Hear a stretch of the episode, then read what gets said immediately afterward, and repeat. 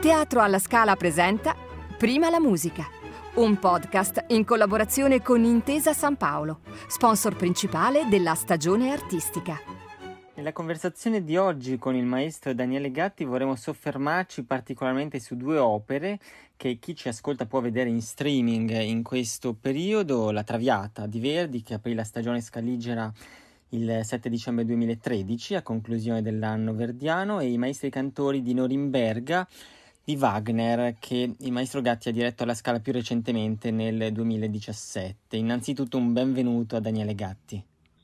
Grazie, grazie, bentrovati a voi. Grazie maestro per il tempo che ci dedica e partiamo da Verdi. Eh, prima eh, di arrivare al discorso sulla Traviata ci racconti il suo percorso di verdiano, ovvero se si è sentito subito vicino a questo compositore e quali sono stati gli snodi cruciali del suo rapporto con la musica di Verdi mio rapporto verdiano eh, comincia nel lontano 1983, perché diressi eh, Giovanna d'Arco, fu il mio debutto nell'opera lirica e, e mi trovavo ad Alessandria perché avevo, eh, ero stato invitato a, al laboratorio sperimentale eh, estivo appunto ad Alessandria, era diciamo una, una situazione ancora studentesca perché ricordo benissimo che eh, i due responsabili del laboratorio erano il maestro Edoardo Müller e il regista Filippo Crivelli.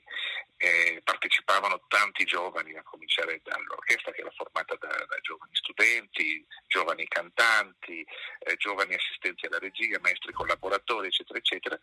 Eh, io avevo vinto la, l'edizione precedente come maestro collaboratore nell'82, ma non ebbi la possibilità di dirigere l'opera in programma diressi solamente dei concerti decentrati, però dopo così, diciamo, dopo quell'anno promosso eh, e, e, invitato senza concorso alla, alla, all'edizione dell'83 appunto con Giovanna d'Arco e lì ebbi il battesimo come direttore d'opera.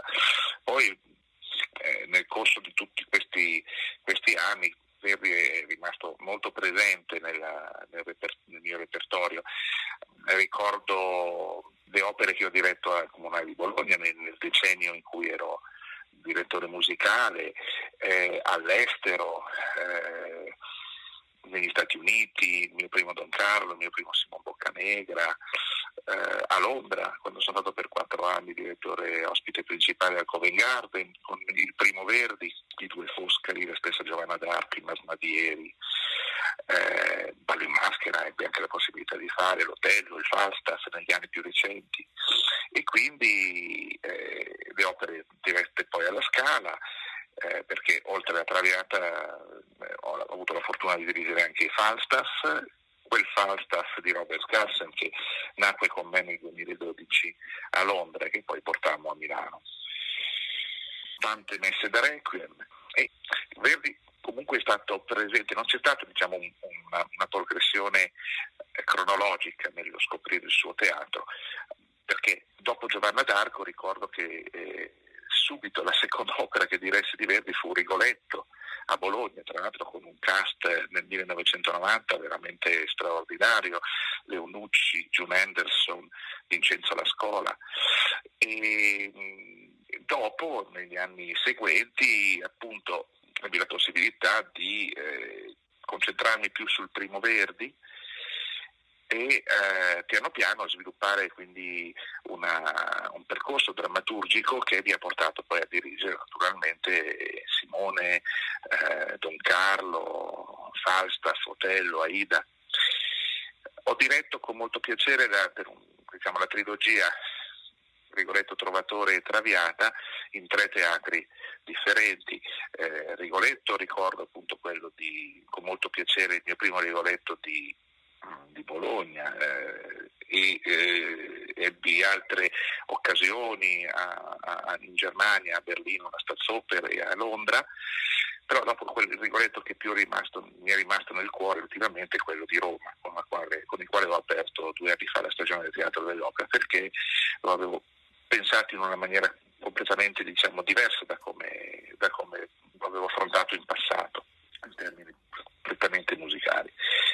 Eh, Trovatore l'ho diretto solamente una volta, è stato nel 2014 al, al Festival di Salisburgo e un'opera che mi ha molto appassionato, eh, nonostante confesso le mie difficoltà a entrare nelle, nelle pieghe drammaturgiche di questo, di questo, capolavoro, però inanellano una pagina dopo l'altra di una bellezza incommensurabile davvero. E quindi nel momento in cui poi lo si esegue eh, arricchisce tantissimo il nostro spirito, il nostro animo. Traviata, eh, due edizioni, un'edizione a Bologna, un'apertura di stagione mi pare nel 2004 e eh, questa famigerata Traviata del 2013 che ha fatto molto discutere eh, i milanesi e non. Infatti, grazie per questo bel excursus molto chiaro e eh, veniamo appunto a questa traviata e mm, mi riaggancio alle parole eh, che lei ha eh, detto a proposito di Rigoletto, cioè ripensare musicalmente. In questi giorni io ho riascoltato attentamente la sua interpretazione che mi ha dato molto modo di riflettere mm, a partire da un aspetto, cioè l'aspetto dei tempi. Eh, forse qualche ascoltatore che è legato alla cosiddetta tradizione può rimanere spaesato, eppure se seguiamo la partitura ci accorgiamo che lei ha ripristinato in effetti indicazioni verdiane che a volte era, stat- era stata la tradizione a corrompere, o mi sbaglio? Sì, e devo dire che questo è avvenuto in maniera molto più eh, evidente nel Rigoletto di Roma. Devo dire, con Traviata mi sono così eh, imposto di, di, cercare una strada che fosse molto legato al dettato della, del, del, testo, eh, più che altro cercando di comprendere il perché, non rifiutando eh, completamente eh, il, la tradizione, per l'amor di Dio. Però partendo da lì e confrontandola eh, mi sono posto alcune domande. E quindi eh, ho cercato di comprendere che tipo di, di, di rapporti drammaturgici intendeva Verdi attraverso le scelte di tempi o di, o di articolazione di fraseggio. Con Rigoletto credo che questo sia stato ancora più, eh, più netto come, come risultato. Ed è, ed è, certamente affascinante poterlo, poterlo proporre, poterne parlare è anche forse più semplice con Rigoletto poterlo spiegare anche al pubblico, laddove in certe, certe situazioni eh, psicologiche che sono secondo me ben caratterizzate, molto ben stagliate. Ma quella traviata fece molto parlare naturalmente perché eh, nel secondo atto eh, i, i, personaggi erano diciamo, legati tra di loro da una sorta di eh, di regia che ha fatto parecchio discutere, non perché fosse non ossequiosa al mio modo di vedere, ma perché un po' eh, usciva da determinati canoni, determinati, determinati schemi, un po' da alcuni cliché che nell'opera sono rimasti. E vorrei affrontare subito il discorso per questo motivo. E ricordo che appunto nella, nella scena in cui Germont eh, canta di Provenza, eh, in, eh, Alfredo è lì che affetta, non so se affettasse del salame o di questo genere. E questo ha creato molto, insomma, molto disagio, come molto disagio lo creò all'inizio del secondo atto, quando eh, la, la, famosa romanzo dei, dei dolenti spiriti. Eh, il pane, faceva il pane, poi tagliava le zucchine. Sì, lui invece di, ecco, invece di essere rispettato il senso del monologo, eh, il regista aveva pensato a un, a un dialogo in questo senso, a un dialogo con un personaggio che non rispondeva, era in quel caso lì il servitore, ma intanto Violetta era lì, cioè qual era secondo, secondo Dimitri la sua, eh, la sua, proposta? Era quella di mostrare la semplicità di una, di una vita familiare attraverso piccoli gesti, attraverso piccoli gesti di quotidianità, di affetto, di sentimento, cosa che eh, Violetta sta ricercando dall'inizio dell'opera. E, mh, mm, questa sottolineatura, questo, questo, cercare di creare attorno a Violetta una, una condizione di, di, tranquillità, di serenità, di amore, di benessere attraverso i piccoli gesti e quindi mostrare anche una, un Alfredo propenso a condividere con molta convinzione tutto questo, ecco che è stato esemplificato da, da lui nel senso che mie, io ti racconto come sto adesso, no?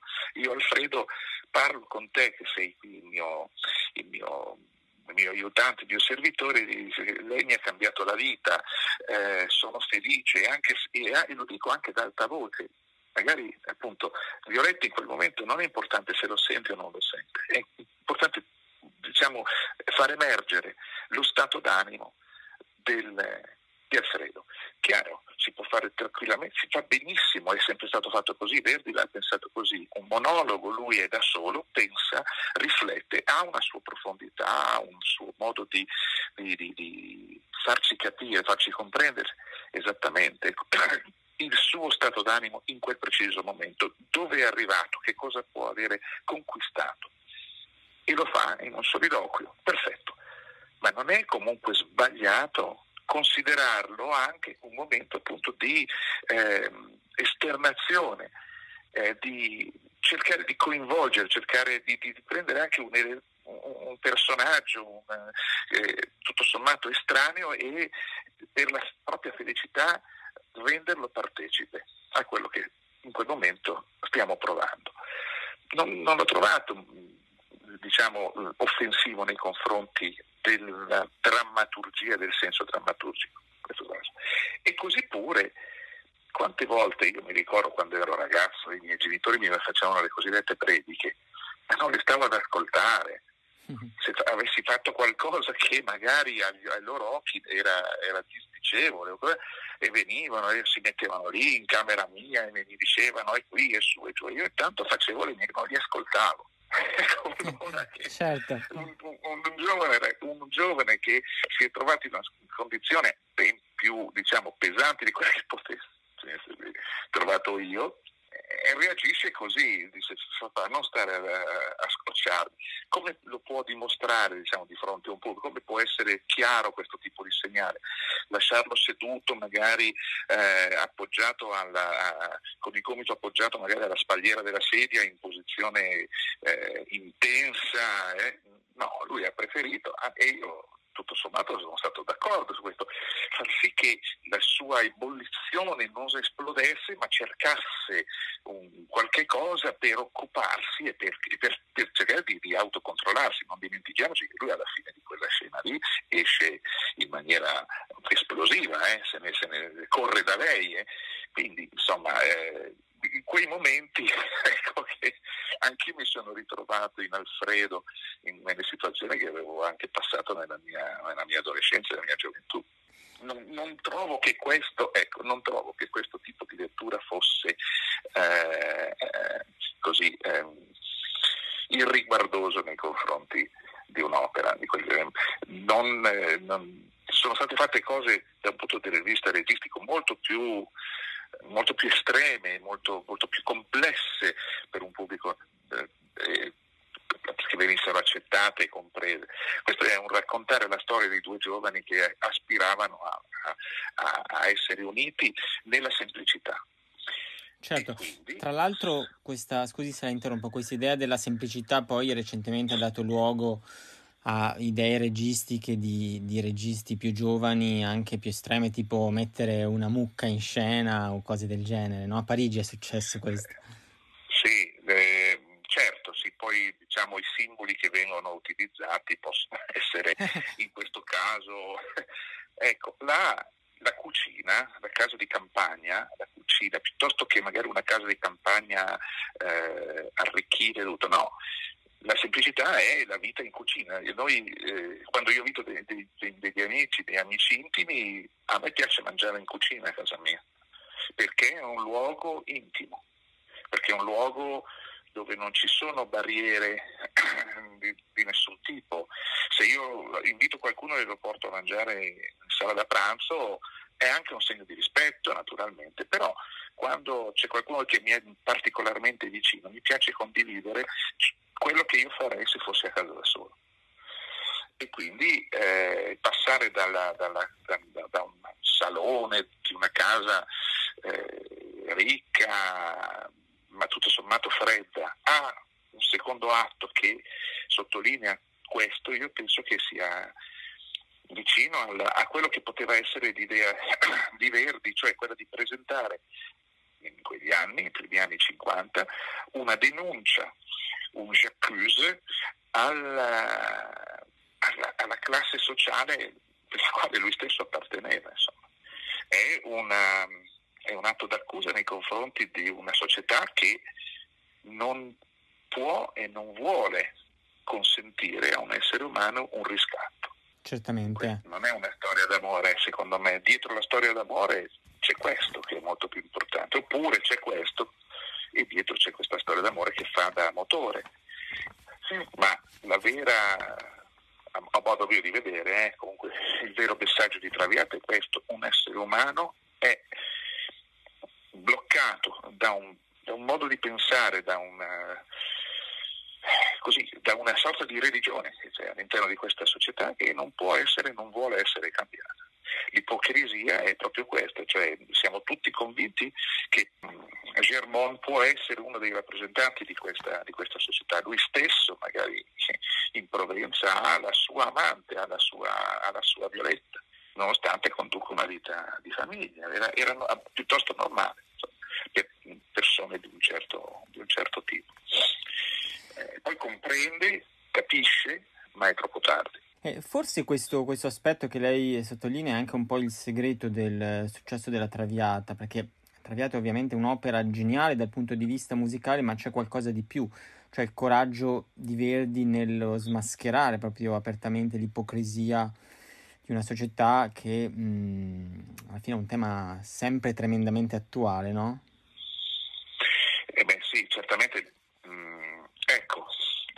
pubblico percepisce Traviata attraverso questo aspetto politico, eh, Traviata diventa un'opera veramente esplosiva, diventa un'opera che non è più una storia d'amore, ma diventa, come ho detto appunto prima, un j'accuse alla, alla è una, un rifiuto, una, un, un, prendere coscienza della, della, della vanità, della, della pochezza di, questa, di questo modo di pensare eh, una richiesta di un passo in avanti, di generosità che in realtà quella società dimostrava di non avere. Eh, però eh, l'aspetto diciamo, più sentimentale, usando, cercando di usare bene questo termine, eh, può diciamo, rischiare di, di, di, di, far vedere che il Traviani in realtà è una, una storia d'amore molto triste, finita male. Bohème è una storia d'amore? No, per me Bohème è una storia di amicizia eh, una storia, la Bohème non è un, una, un'opera d'amore così come noi possiamo pensare possa essere, è più che altro un'opera dove si mette in evidenza il senso dell'amicizia e, ancora forse una cosa più importante, il momento di maturazione passando da uno stadio diciamo, di eh, allegrezza, di, di spensieratezza a una presa di coscienza di fronte alla morte da parte di questi quattro giovani facciamo un, un, parallelo di analisi su quella che può essere vista eh, come opera, in questo caso Bohème, e diciamo come Daniele Gatti pensa che Bohème non sia un'opera d'amore, no, penso che sia un'opera d'amore, ma dietro c'è un messaggio ancora più importante che è l'incapacità di eh, far fronte al primo vero grande problema della vita, che è la morte e i quattro ragazzi Rodolfo ancora di più non, eh, non, non, ce la fa. Ma perché dico questo? Perché la sua storia d'amore con Mimi dura, dura pochissime settimane, una volta che lui apprende che lei è in quelle condizioni sembra che non abbia quasi più la, la forza di, di, di sopportarne il peso.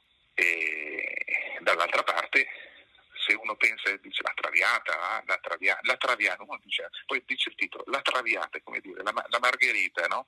la, la Giovanna. La traviata è qualcosa di pesante, eh? Infatti, ricordiamo agli ascoltatori diciamo che inizialmente eh, il titolo era Amore e Morte, poi... Amore e Morte, è vero.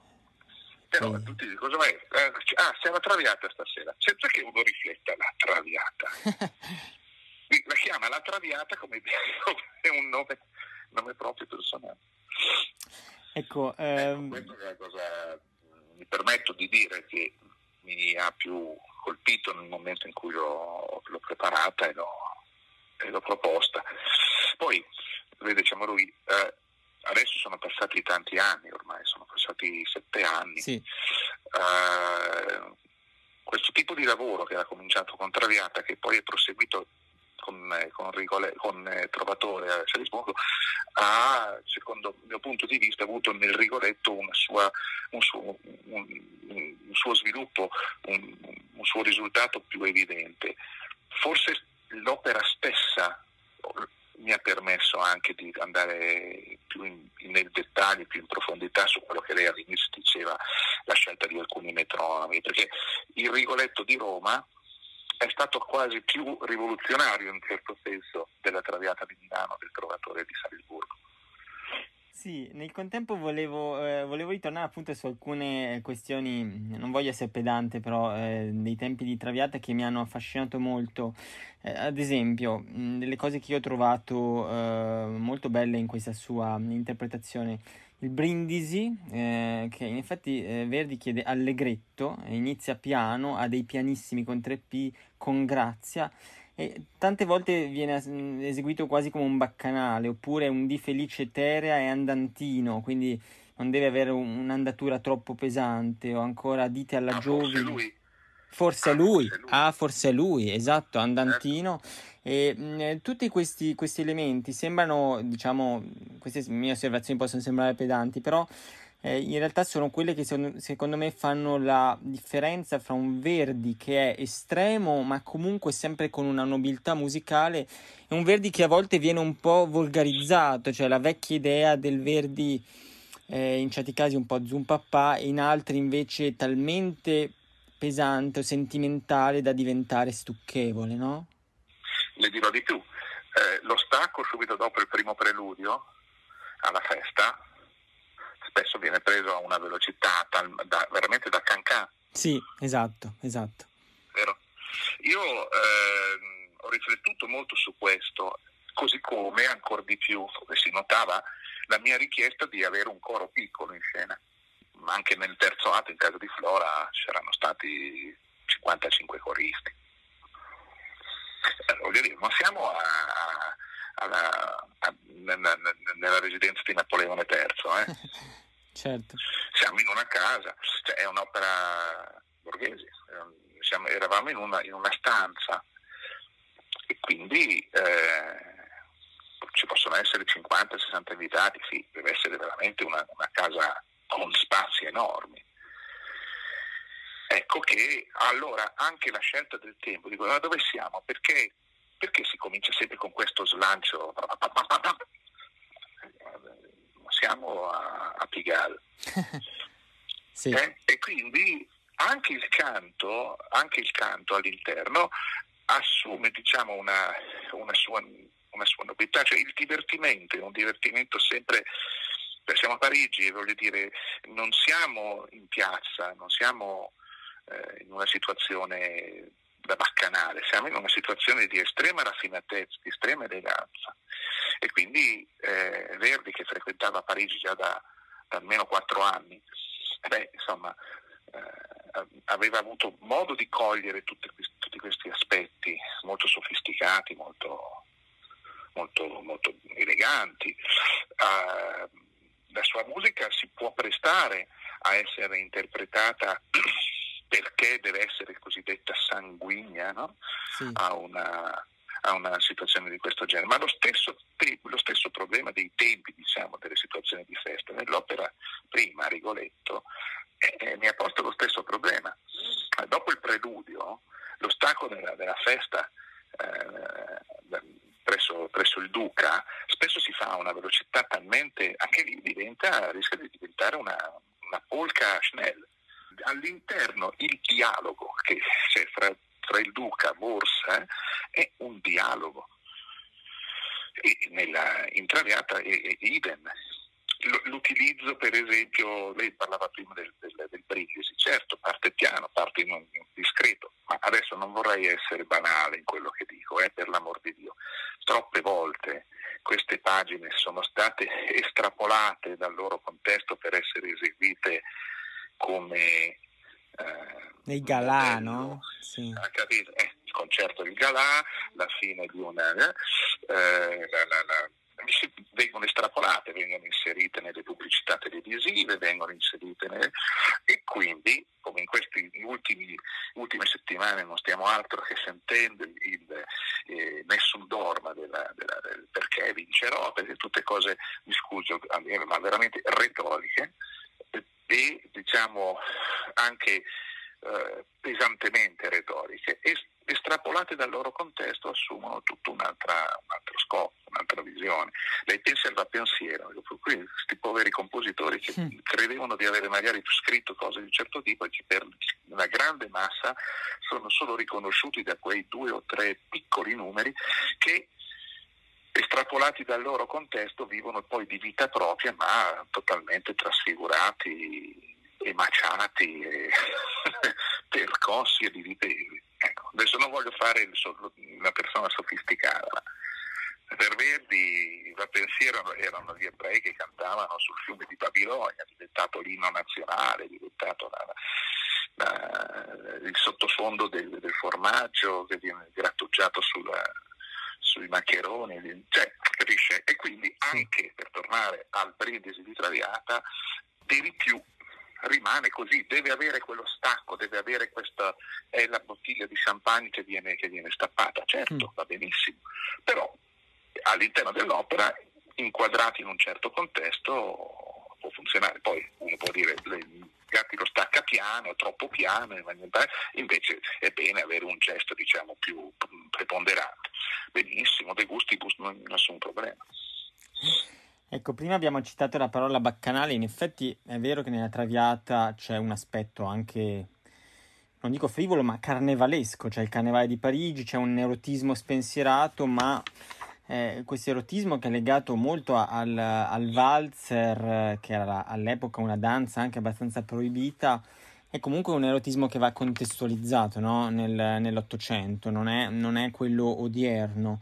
In effetti, sempre tornando alla scrittura di Verdi, ehm, questo valzer verdiano qualche volta è stato un po', un po volgarizzato, mentre eh, le indicazioni di Verdi sono es- estremamente sottili dal punto di vista anche delle nuance, ma questo lo vediamo per, cambia- per cambiare eh, tema anche nelle richieste ai cantanti e ehm, qui affrontiamo un tema abbastanza, eh, diciamo, complicato perché spesso, ad esempio, Verdi mette sugli acuti dei pianissimi o delle richieste che sembrano quasi utopiche. Ecco, quanto è difficile riuscire ad ottenere da un cantante qualcosa del genere, ma soprattutto magari eh, convincere un cantante di fare qualcosa di diverso rispetto a quello che si fa magari abitualmente per tradizione. Questo non solo nella Traviata, ma in generale. Certo, è, è molto è molto importante diciamo, presentare una, un'idea precisa e cercare di seguire il, il senso musicale eh, e drammatico della, di, questa, di, questa, cosa. Lei mi cita questo, a me viene proprio in mente una puntatura che di, di fa, si fa di tradizione proprio nella forse lui, ah, forse lui che è l'anima. Sì. E poi il, il, soprano quando arriva al, sul primo La, singulti mi pare, no? Su, mi pare che dica così, no? Il sì. testo, eh, e si, ci si ferma sulla e si fa una sorta di, di, di, di, puntatura piano, ma questo rompe il flusso melodico. Esatto. E, e, oltre a rompere il flusso melodico, mh, sembra in contrasto, sembra eh, con, con, l'ansia che provo, prova, prova Violetta in quel momento. Eh, ah, forse lui sono tre note separate da, da pausa e questo significa ansia, eh, palpitazione. Se la scrittura all'inizio del brano è questa, perché fare la puntatura che invece ah, secondo me, secondo me suggerisce sogno, estasi, eh, abbandono? E c'è fretta, c'è ansia nel cantare quella, questo, questo, brano, c'è lei comincia a prendere coscienza di un sentimento vero che le, che le palpita nel cuore ed è una giovane. La puntatura diventa solamente un, un momento, a, mio modo di vedere, virtuosistico, che è più figlio del bel canto che del melodramma, in questo caso. Allora chiedo alla cantante di toccare appena il là e di risolverlo, è come se ci fosse un desiderio per arrivare a prendere quella, ma l'urgenza di dire qualcosa, drammaturgicamente parlando, mi porta poi ad andare avanti.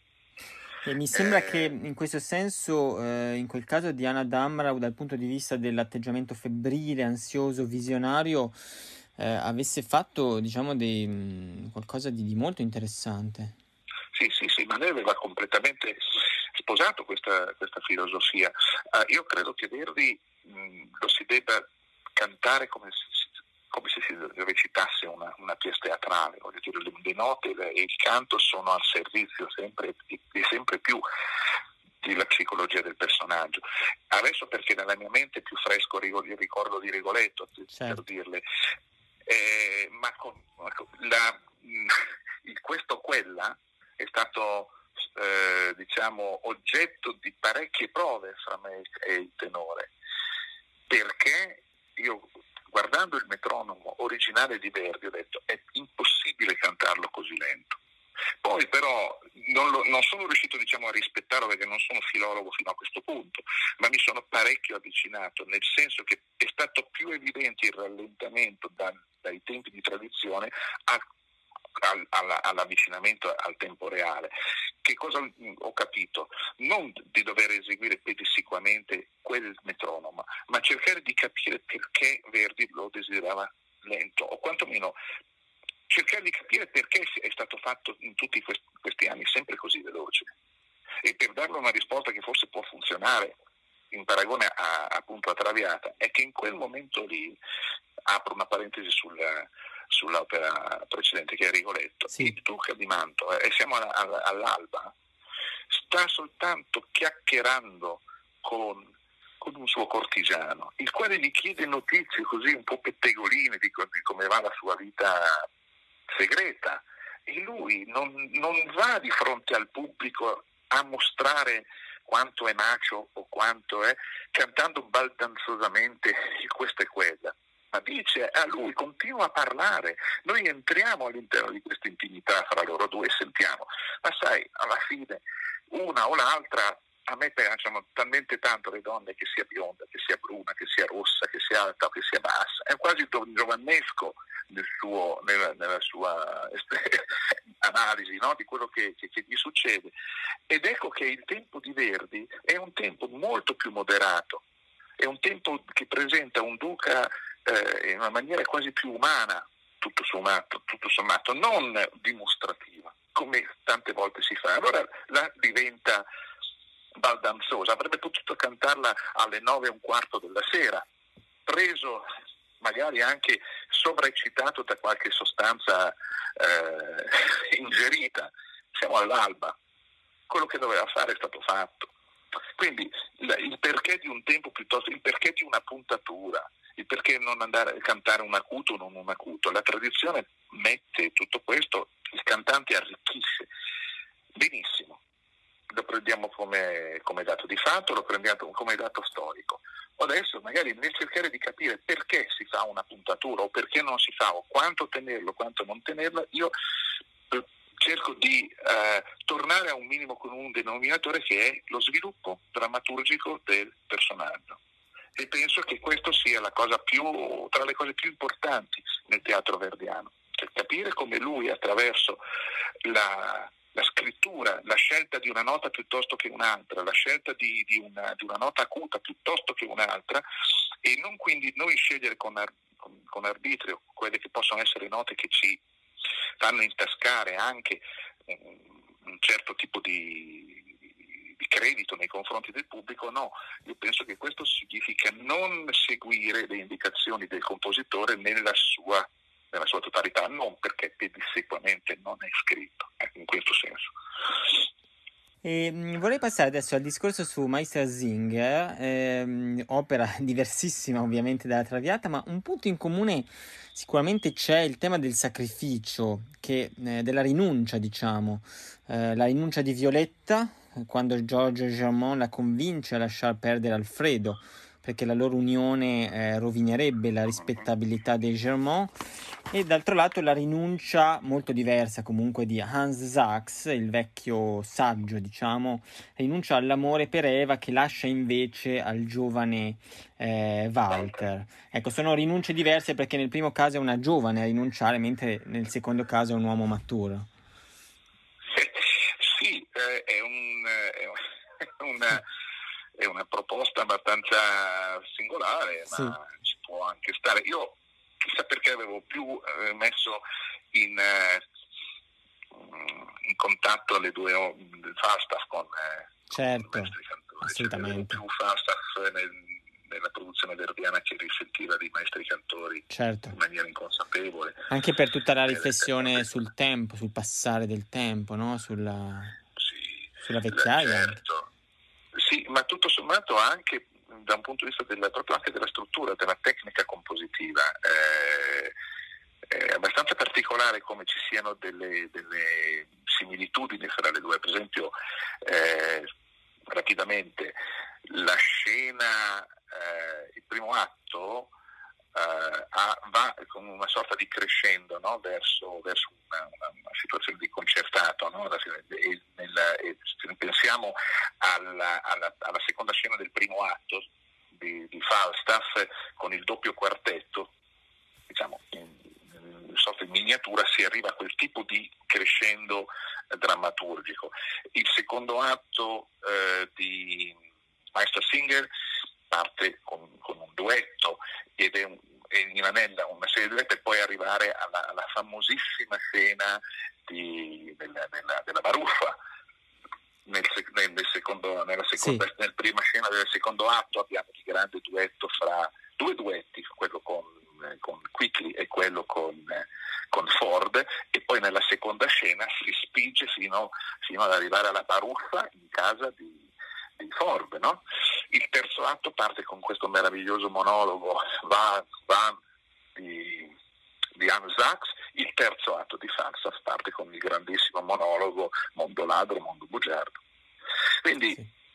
c'è la festa del Festvise alla fine del, alla fine del, del, del terzo atto e, e abbiamo la, la, la, la diciamo la, scena del, notturna del parco con, con gli spiriteti, i folletti, a voler guardare senza troppo forzare le, la visione, c'è una sorta di similitudine, no?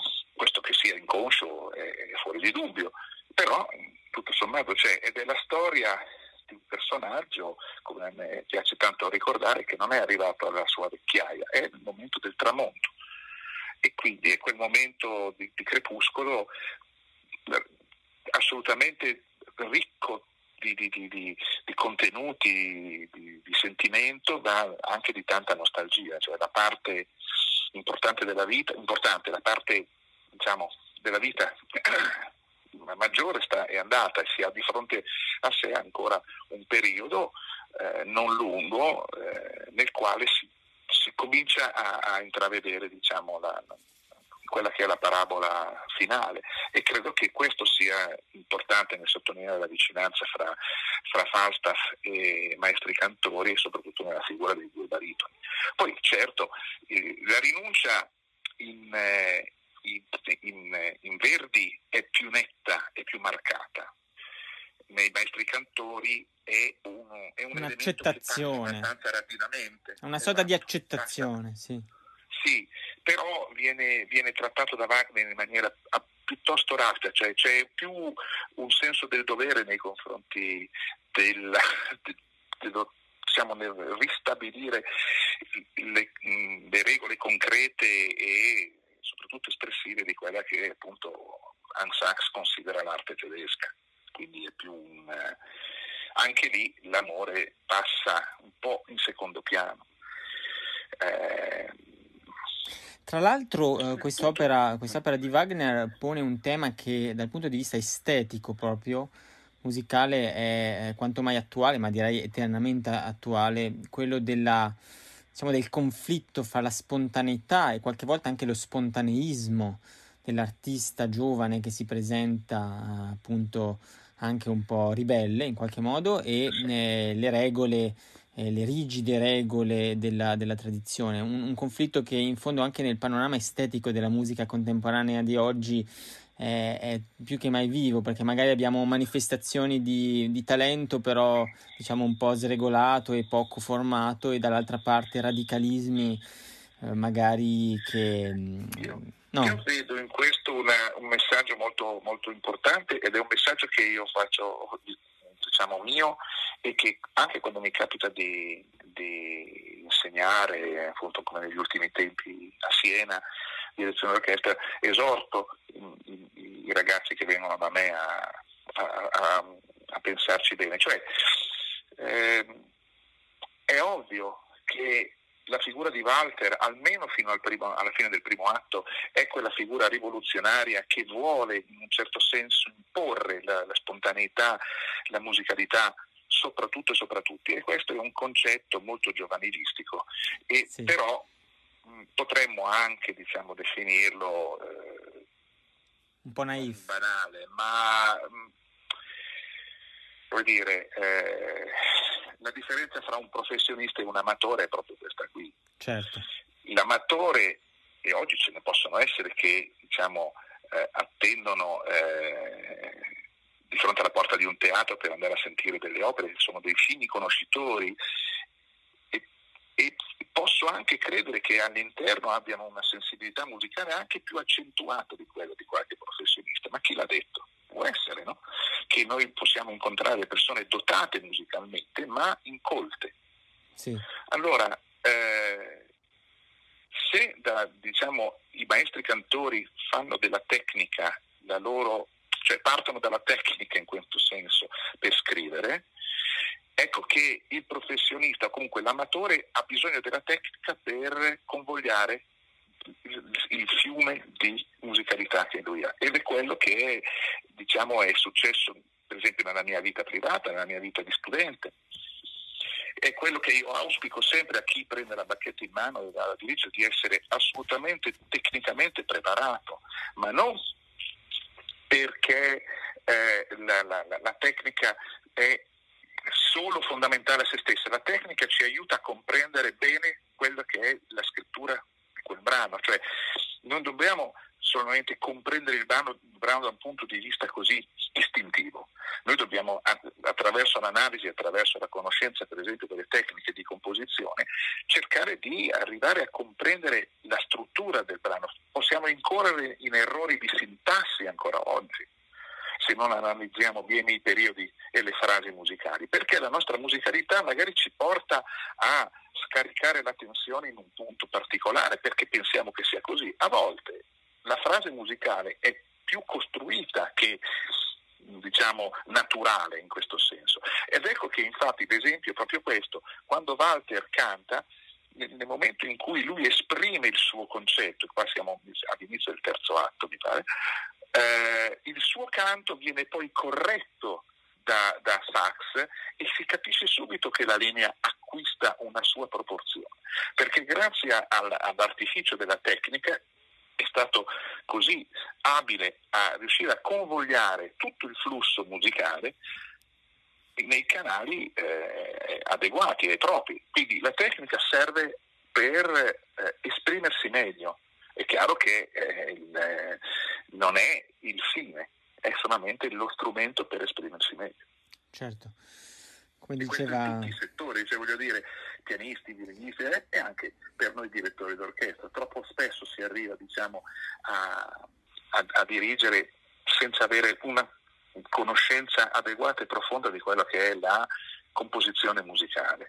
E questo non vuol dire essere buoni o bravi direttori, però vuol dire avere coscienza di quella che è la, che è la, nostra, la nostra missione. Chiarissimo il mezzo è poi il messaggio, spesso, come diceva un grande teorico McLuhan del Novecento, cioè, o meglio, il contenuto passa attraverso ovviamente il mezzo. E ehm, in questi Meister Zing eh, eh, c'è una, una, rinuncia a quel tronfio tronf- trionfalismo eh, che spesso viene associato a quest'opera, nel senso che lei ha dietro quest'opera con un grande pathos, grande calore, però quel, quell'aura, diciamo, di nazionalismo un po' ipertrofico viene un po' tolta giustamente secondo me eh, per portare invece in primo piano proprio l'aspetto direi eh, proprio sì, della eh. commedia, ma anche, ma anche, l'aspetto puramente musicale, perché alla fine è musica che parla della bellezza della musica più che di qualcosa di politico-ideologico, no? Sì, sono d'accordo. Eh, Falstaff mi ha aiutato tantissimo per trovare diciamo, una, una, sorta di leggerezza.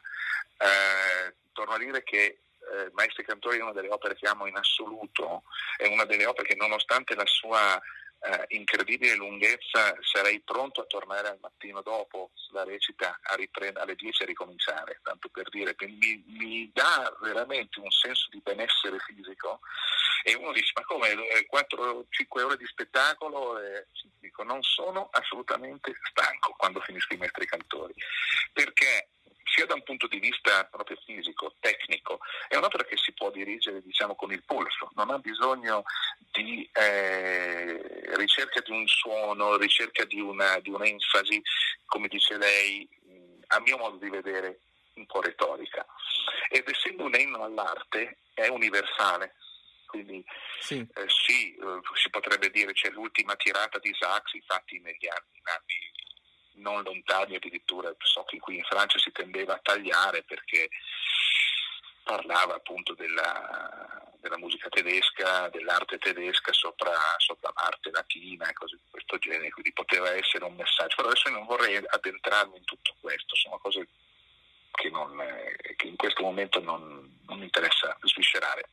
La bellezza della musica però è assoluta, è incontestabile e diciamo, eh, l'omaggio che il compositore fa all'arte della musica eh, è inequivoca- inequivocabile. È una commedia, ci sono dei personaggi anche da commedia, pensiamo a, a Beckmesser, sì. eh, e quindi trattate diciamo, con, una, con una penna di una certa leggerezza, con un'orchestrazione molto, molto trasparente, un'orchestra che lui utilizza con i fiati addirittura a due, non, non è certo l'orchestra del ring. E quest'opera eh, è, è, scritta tra, tra, tra Sigfrido e, e, e Crepuscolo, eh, viene subito dopo eh, Tristano, anch'essa un'opera utili- dove l'utilizzo dell'orchestra è quasi cameristico. È una continuazione di questo tipo di, di, di di poetica. Eh, sì, la scena del Festvise, la scena della, della baruffa, c'è tanto cuore, tutto, però alla fin fine è un'opera fatta naturalmente di, di, di tantissimi duetti, di, di, scene anche di insieme, però trattate con una raffinatezza di scrittura, la, la convocazione dei, dei, maestri al primo atto, insomma, voglio dire, non trovo come, cioè non trovo, so che le tradizioni, soprattutto di grandissimi interpreti tedeschi, portano quest'opera a essere eseguita in un certo modo. Io ho cercato di prendere un'altra strada, una strada che appunto proviene più dalla mia esperienza con la commedia di Falstaff e quindi forse ho portato dentro un po' di questo, può essere naturalmente apprezzato o meno. Ecco. Certo. Maestro, io la ringrazio molto per questa conversazione e speriamo di eh, rivederla presto sul podio e che insomma al più presto la, la, nostra musica possa tornare dal vivo. Certo, grazie a voi di avermi, di avermi fatto diciamo, partecipe di questa vostra bellissima iniziativa e mh, mm, niente, vi auguro, vi auguro tutto il meglio per i prossimi giorni e io spero di rivedervi presto.